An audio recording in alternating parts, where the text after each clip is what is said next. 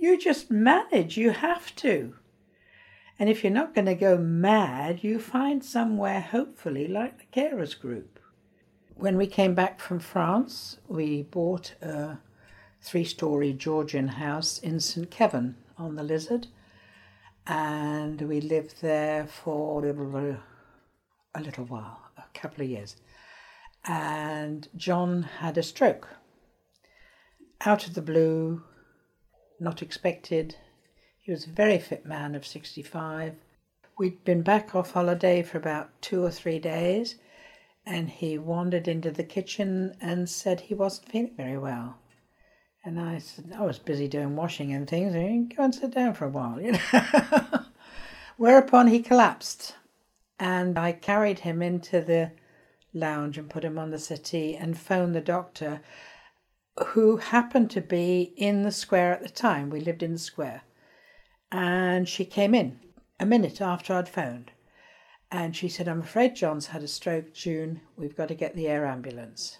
And they brought the air ambulance down in the square at St. Keverne, took John out of the house and popped him in the ambulance. So my son came home and took me to Treliske. And we sat by John, and we didn't honestly expect him to survive because he'd had a massive stroke from the carotid artery. He was paralyzed completely down his left right side. He couldn't speak. He'd had a lot of brain damage. It was a shocking time, really. It's very hard to assimilate something like that. We've had nothing to do with disablement or stroke or heart attack or anything. He was in hospital for two, three months, and then he came home, but he was still paralyzed and he couldn't speak. We had to make a room for him, a bedroom. But of course, the bathroom and things were upstairs. There was a toilet, but he couldn't get to it because, you know, he was disabled. So it was very difficult. It was very difficult. They sent us some carers because when John came out of hospital, he was so badly disabled. But to be quite, it didn't work for us because they came about half past nine, by which time I had got him up and got him washed and dressed and fed and so forth. And then they said, Well, would you sign this, please? So I said, No, you haven't done anything. So we said, No, we'd cope. And I did for 11 years. I looked after John by myself. John used to go to day centre a couple of times a week. And when he went to day centre, I dashed out and did shopping and ran around like a mad thing, doing all the jobs that I wanted to do while he wasn't here. Uh, yeah, it worked. It worked. I couldn't ever leave him because he didn't want anyone to babysit him. It was very tying, actually. You know, didn't have any life of my own at all. Because, and this is where the carers group came in and they were brilliant. They were absolutely brilliant. It was so nice to be able to go somewhere and talk to somebody who knew what you were talking about. So many people say, Oh, I know how you feel, June. They hadn't got a bloody clue, had they? Just being polite, you know. And then you go through a phase where people you know walk on the other side of the road because they don't really want to talk to you because of disablement is discomforting. Sometimes people who you knew quite well, they don't honestly know what to say to you. It's hurtful. We cope with it. But John had a couple of strokes in between whiles, and he used to have seizures, like a fit almost, because where he'd had a lot of brain damage, it causes a lot of scar tissue in the brain. And he said one day he'll have a seizure and he will die because that's the nature of the beast, you know. Well, 17 years later, he's still here. He's had seizures off and on since then, and he's had two, three strokes. And the last one rendered him incapable of standing, which was difficult because then I couldn't cope with him easily at home. So then we had to look for a nursing home.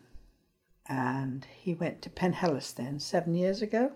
I'm still here, broke because of paying for Penhellis.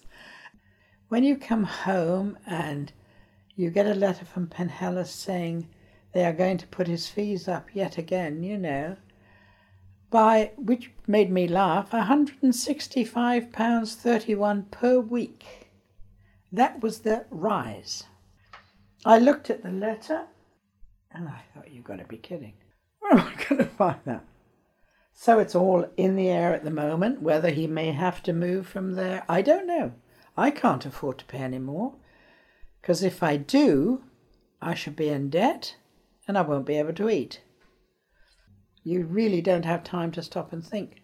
Suddenly you're a carer. What does a carer mean? You know, I mean, I'd cared for him all my life, you know. He was my husband, bless his heart. He wouldn't know the cooker if it burnt his ass, you know. You just manage, you have to. And if you're not going to go mad, you find somewhere, hopefully, like the carers group.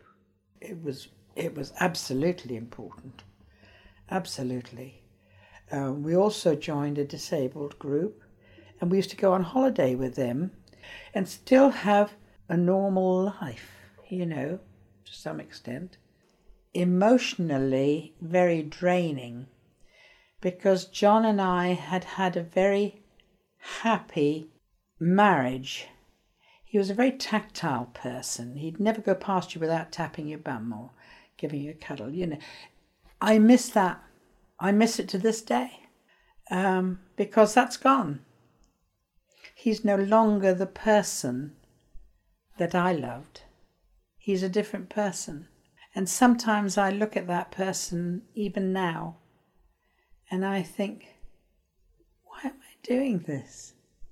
He's not the person that I loved, you know. He's totally different. Because it does change them.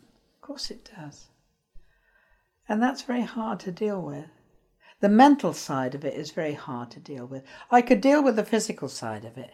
We could often have a giggle about that. We, we, I mean, some of it is is is funny. You know, it really is funny. You know, but when you've bathed him and he's all nice and sweet and clean and tidy, and you've got clean clothes on, you've got all the washing to do and change the bed and then he'll perhaps wet himself, you know, and you think, oh God.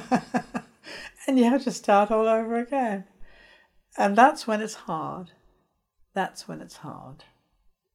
It's very hard to keep your patience and your equilibrium. And your love as well. You know, it's very hard under those circumstances, isn't it? he still comes out with things and he's still the same person inside. The other day I took him up in in to his room to do his shave as I do on Fridays, tidy him up, cut his nails, etc., etc. And he sat there and he tapped me. Um, what do you want, darling? Anything? I don't know, fancy a little bit, he said. I'm not very often at a loss for words, but I was at that point. I thought, what do I say now? There's this 83 year old disabled man who has been disabled, stroke disabled for 17 years. What do I say to him? Hang on a minute, love, I said, I'll lock the door. I still go and make sure he's all right. Like this morning, I went, I fed him his omelette for, for breakfast because sometimes he he can't see, you see, so he can't feed him. He'll pick it up in his hands sometimes, you know. If there's nobody available to help feed him, then, you know, I try and go at breakfast time. So if he has an omelette or something, I'm there to feed him a nice warm omelette. Otherwise, he'd be sat there with a cold omelette, you know. Well, I don't know about you. I could think of very little worse than a cold omelette, but there you are. That's just my personal feelings, you know. But then that caring is caring, isn't it? You know. I still make sure he's got his soap and his tissues and his toothpaste and and all the rest of it and and then you, see one of his shirts will come back from the laundry with half a cuff hanging off, you know, get rid of that, you know. It's things like that. You're still caring for him, although you're not a full time carer, you know.